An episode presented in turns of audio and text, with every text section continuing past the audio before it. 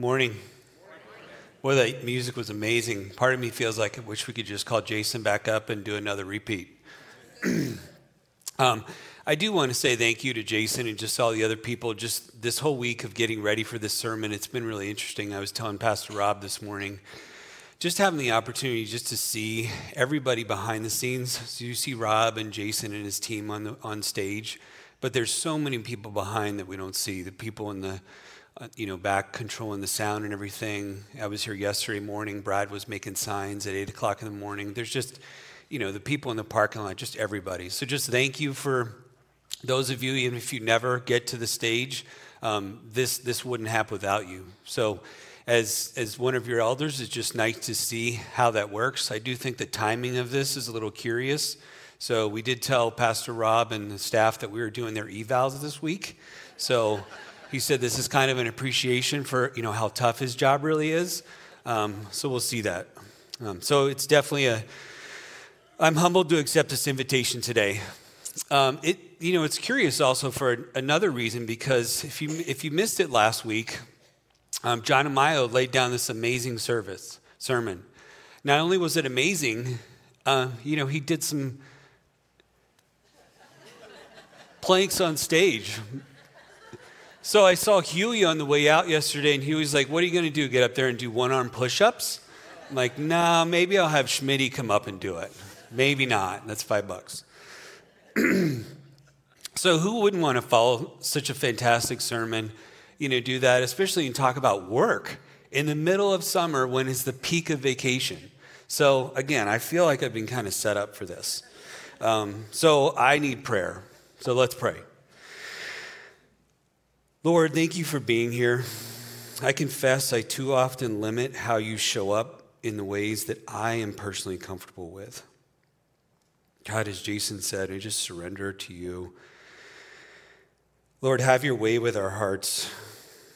I pray that I would say precisely no more and no less than what you would have me to say. In Jesus' name I pray, amen. Seven years ago, I was living in Colorado with my family. Here's a picture. Um, they're in here. I'm not allowed to tell you where they are. They're a little taller than that now, um, as is my wife. And it was a Friday afternoon. It was a long week, you know, the kind of week where you just want to get home, just kind of relax, leave a little early. So I was at home in the backyard having a happy hour with my wife. The kids are on the play set. You know, push me, daddy, push me. It's like, I can only push one of you at a time. You guys know how that works. So I get a call from a friend, and I recognize the number, but I haven't talked to him in a while. So he pitches me this job. So we take about 20 minutes, and I'm like, oh, salary, title, bonus, budget, all these things he went through the job. It was, you know, I was like, yes, this is amazing. Get off the phone. My wife's like, what's that about? And I told her, I said, you know, this guy just pitched me this job. So her first question, is it in Hawaii? hmm, I didn't ask. And I'm thinking, like, man, if it was in Hawaii, I probably would use it as like a selling point. So I'm like, hang on, let me go look. So I go inside, Google it. this is not Hawaii. So I come back out. I'm like, I know where it is, but it's not in Hawaii. She's like, well, where is it? It's Rochester, New York. Now, we lived in Denver 15 years at this point. We've lived in San Diego. We've lived all over the place. So we've lived in some really cool places. Rochester, I promise, as many times as we looked at the map, it was not on our list of places to go. But, you know, I was like, well, I don't know. I think God might be in this. Yeah, we've heard this before. Um, so we arrived uh, December 2nd, 20, 2015. All kinds of interviews, all kinds of trips. So we're here now. So, as Rob said, we're in the middle of this series, and the series is called Created For. Fundamentally, this series is about identity. We started off with influence, we talked about rest. Part of the reason why rest is so hard for us is because so many of us, myself included, find our identity in our work. So, that's what we're going to talk about today. And it seems like it should bring us happiness and contentment. The world says, do your thing, do what's good for you, find it. You will find peace and joy. Yet, anxiety and depression are at skyrocketing levels. People are struggling to find people and joy. If, if you doubt this, just take a plane somewhere. Go to the airport and spend some time at the airport. You'll see humanity in all its fullest. Tell me when you get back if you see everybody that's just happy and content. Probably not. But Jeremiah 6 16, we see, stand at the crossroads and look. Ask for the ancient paths. Ask where the good way is and walk in it, and you will find rest for your souls. Who doesn't want rest for their souls? There is an ancient way. Let's go back to the beginning. So on Thursday, when we walked through this, I think the feedback took longer than the actual sermon did. That might be a thing we talk about, John. Um, and they didn't say the room felt a lot bigger with all these people in the room. But one thing Josh did say, so I'll give this credit to Josh, he said, Matthew, what can you not wake up to wait until the audience, the congregation? So here's the big idea of the sermon our best life can only be found in God's plan. I'll say that again. Our best life can only be found in God's plan. If that's the only thing you remember, just remember that. So the scripture we're going to focus on today is Genesis 2:15. The Lord God took the man and put him in the garden of Eden to work it and take care of it. Work it and take care of it. So as you look at that, those two words, they can be translated as serve it and keep it, um, keeping God's commandment, keeping, obeying His word, serving Him describes worship, service. You know, and even in the songs we sing this morning about surrendering it all, giving it all, there's nothing in there about um, setting that up and doing it only in certain times. That, that's who God calls us to be. So think about that obeying God's command and serving the Lord. So, just kind of pause for a minute. So, when you think about the word work, what comes to mind? We'll open it up. John did this last week. So, what comes to mind? Say that again. Job. What else? Labor, family, busy, stress, difficult people. How many days until I retire? Right? a lot of us, we find our identity in our work. So, yesterday I went to two kind of social things. One of them, Daniel, I'm not sure where he is, he's going to Switzerland. What's one of the first questions he asked him? What are you going to do when you get back? What are you going to do for work? I went to another social thing last night. We were talking with the neighbors about um, what their kids were doing now. We haven't seen them at home. They've recently kind of graduated, they're both on their own. What are they doing? We're really curious about their work. We want to know, oh, this one's going to be a nurse, this one's going to be this. Okay. Again, we get a lot of our identity from our work. I don't really see that in terms of, you know, obeying God's commands and serving the Lord.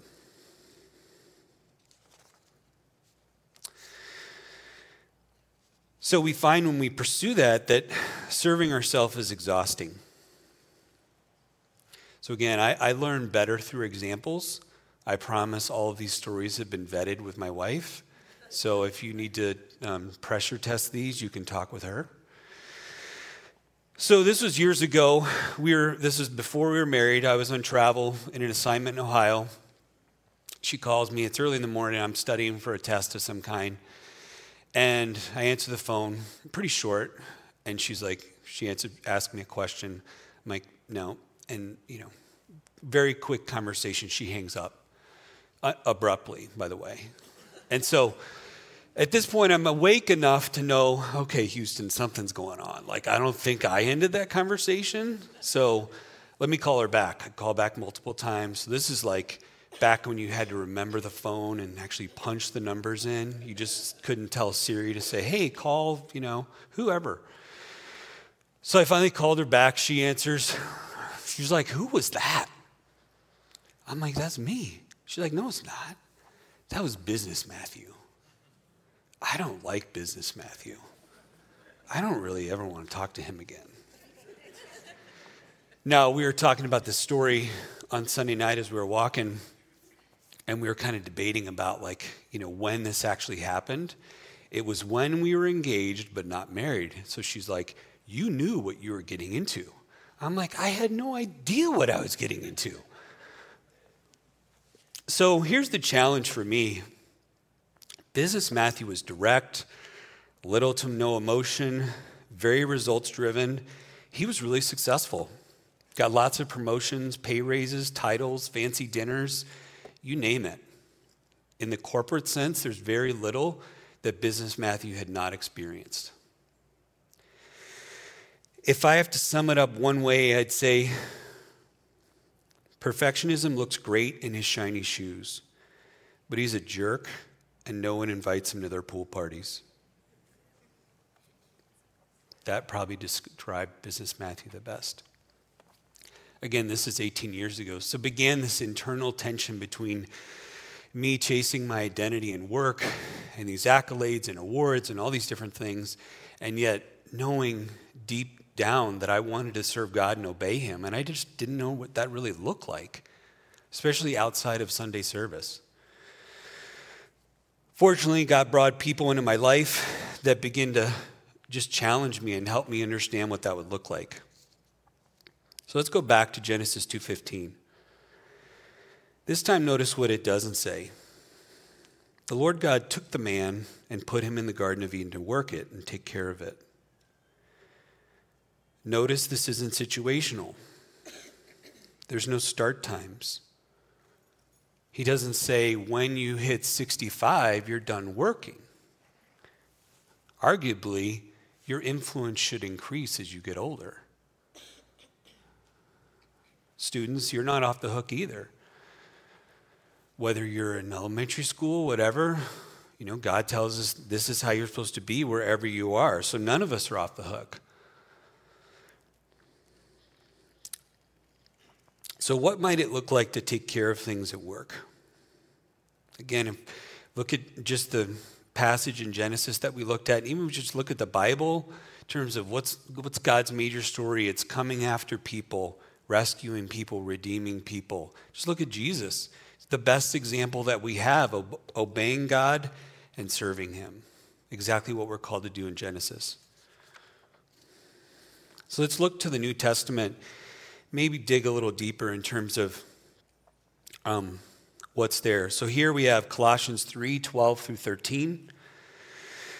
The Apostle Paul has some encouragement for us. Therefore, as God's chosen people, holy and dearly loved, clothe yourselves with compassion, kindness, humility, gentleness, and patience. Bear with each other and forgive one another if any of you has a grievance against someone. Forgive as the Lord forgave you. Now I know some of you are reading that and you're like, gosh, those are those didn't sound anything like business Matthew. You'd say, yeah, exactly. That's the problem. so the challenge is how do we bring how do you bring all of you wherever you go? Again, God, calls us to bring that, just like we read in Colossians. I'll go back to another example.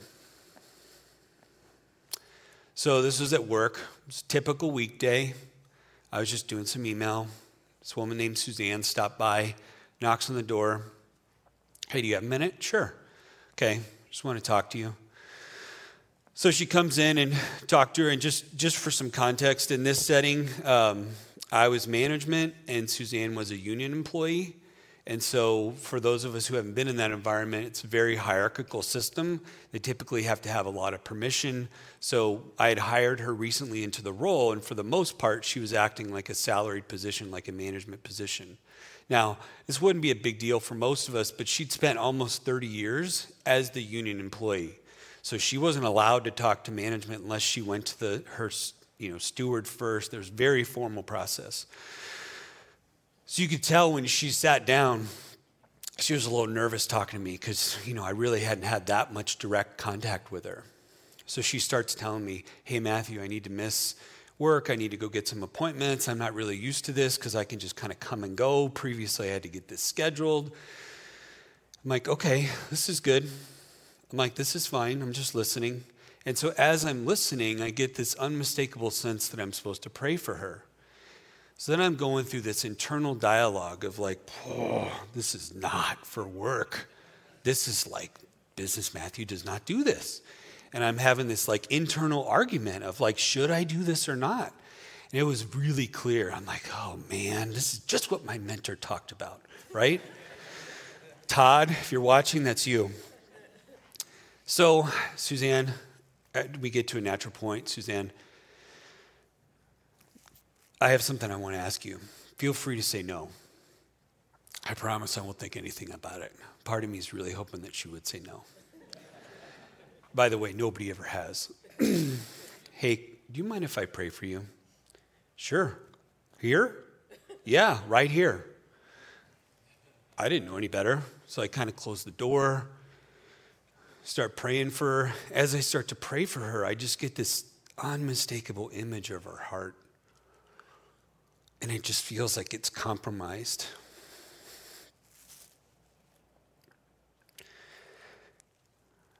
So I started praying for her heart.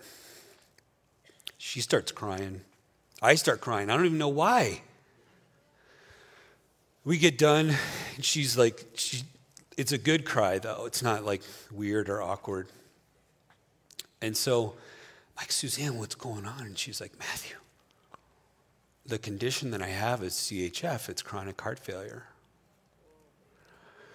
It's where the heart, you have a sac around your heart and it can sometimes fill with fluid and it compromises the ability of the heart to compress. So it just doesn't work as effectively.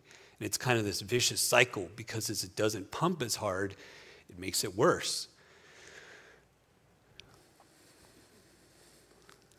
So as I was, you know, prayed, she went back to work. I wasn't going to tell that story. I was going to tell another story again credit to my wife for talking through the sermon. She's like, why don't you tell the Suzanne story? This one's boring. You know, tell the Suzanne story. I'm like, I haven't talked to Suzanne in, I don't know, like 10 years. So I'm like, all right, I'll call her. So I look on my phone. This is like three jobs. I don't think I've seen Suzanne or talked to her for at least 10 years. I, somehow I had her phone number in my phone. So old school, like as my kids would say, 1900s. The number that I had for her was a pager. Who still carries a pager? One guy. How much is that a month, by the way? so I call her. I check in with her. How you doing? How are the kids? Oh, they're this tall. They're doing great. Okay, so, you know, so she remembers me. Okay, I, I really didn't know. How's your health? Oh, I'm doing great. I'm like barely taking any meds. I'm doing all this exercise. I've lost all this weight. She's doing great. Suzanne, do you remember when I prayed for you? She got really quiet.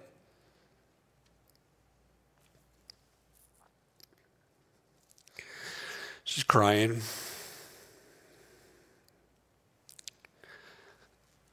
I'm like, Suzanne?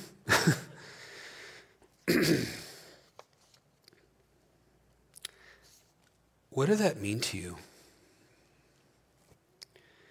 Matthew, it meant that you just weren't listening. She said, You cared for me and you showed me compassion.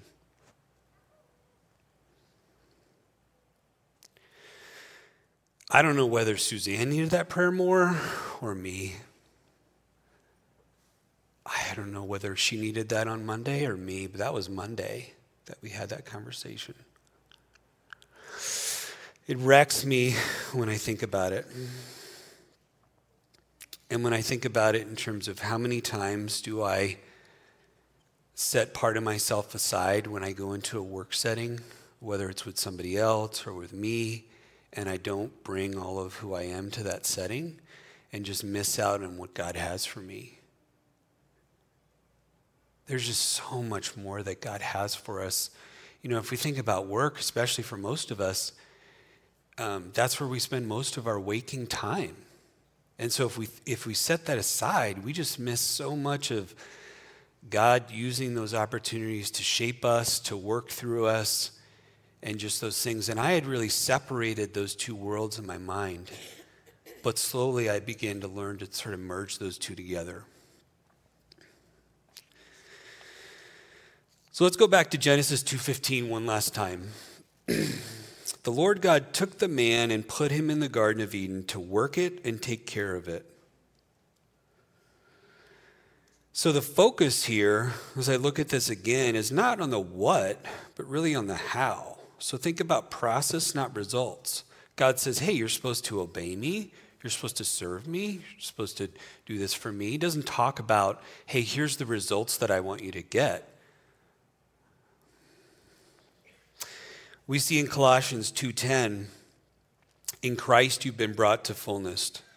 Said another way, you're complete in Christ. Now, how many of us walk around saying, I'm complete in Christ? What does that even mean?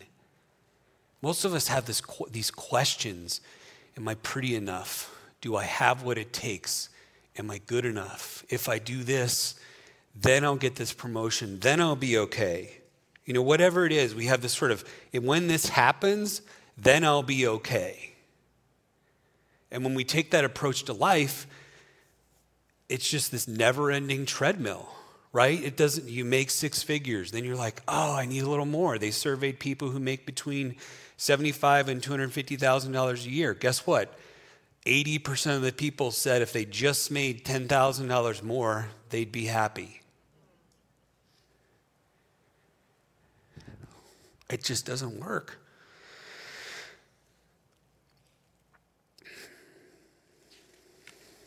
But it's so much easier said than done. So the challenge for us as we look at this is to bring our strength, not our question. Because we tend to bring our questions to these situations, even for this sermon. What's Pastor Rob going to think? What are you guys going to think? Are you guys going to laugh? Are you guys going to, you know, what's that going to look like? so, one last story. December 11th, 2019, typical Wednesday morning. Went into work, was prepping for my first meeting of the day, which happened to be with my boss. Just kind of writing down my punch list of here's the things we needed to talk about. I go in, and um, about five minutes before the we're supposed to meet, I get a phone call. Hey, Matthew, we're going to change the venue. You need to come down to HR. Okay, told me the room. I'm like, okay. Know, as I'm walking down, I'm thinking, that's kind of strange because my boss's office is like 10 feet from mine. I mean, I shared a wall with him. So I go downstairs. As I'm going downstairs, I'm thinking, okay, like usually this happens when some one of my employees does something. They don't do something, they say something, it's some incident. Okay, what's this going to be now? I thought already already had my incident for the week. And so I go in and I open the door. It's very clear uh, between the look between my boss and the HR person. This is not for somebody else, this is for me.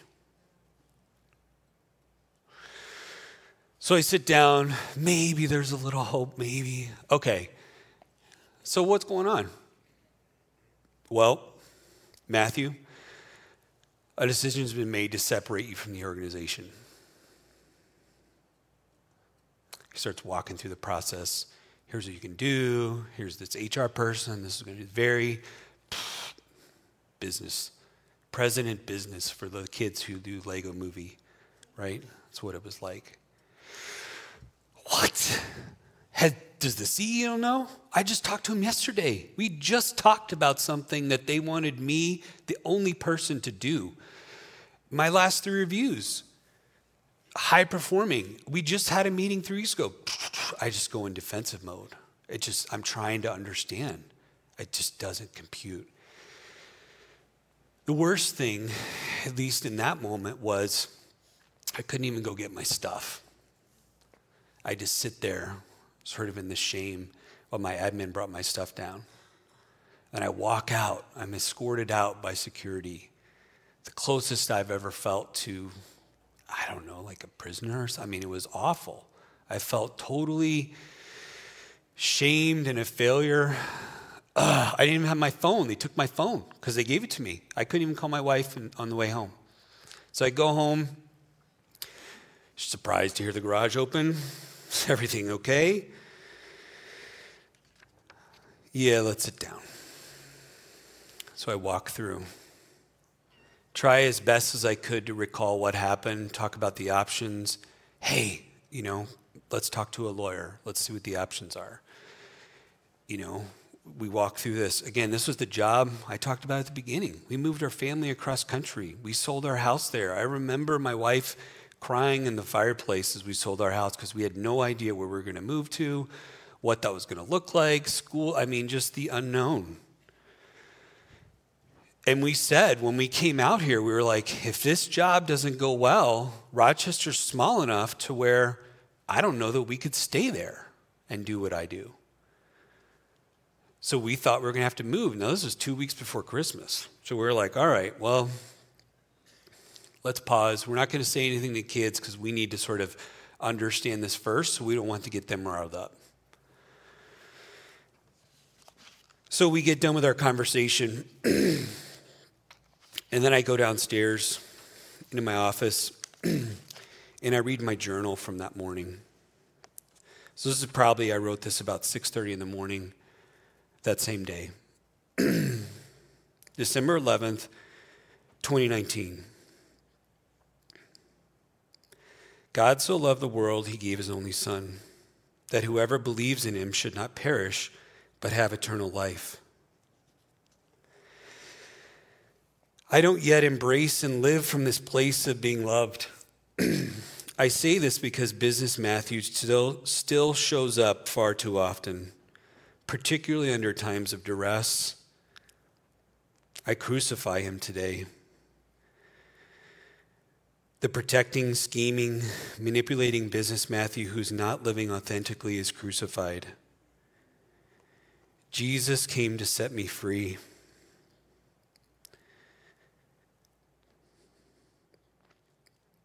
The me is the authentic, caring, positive person who is exuberant for life. Father, may you help me live more freely today. Free because I know and trust you are El Shaddai you are more than sufficient.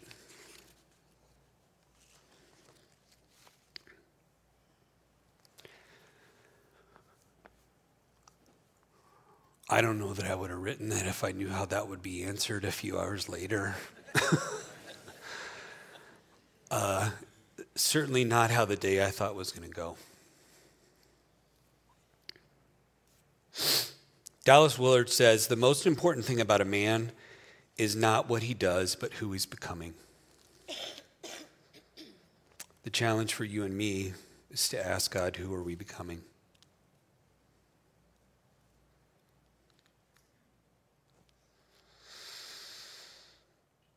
If you're willing and able, join me in prayer. Please stand as I pray for us.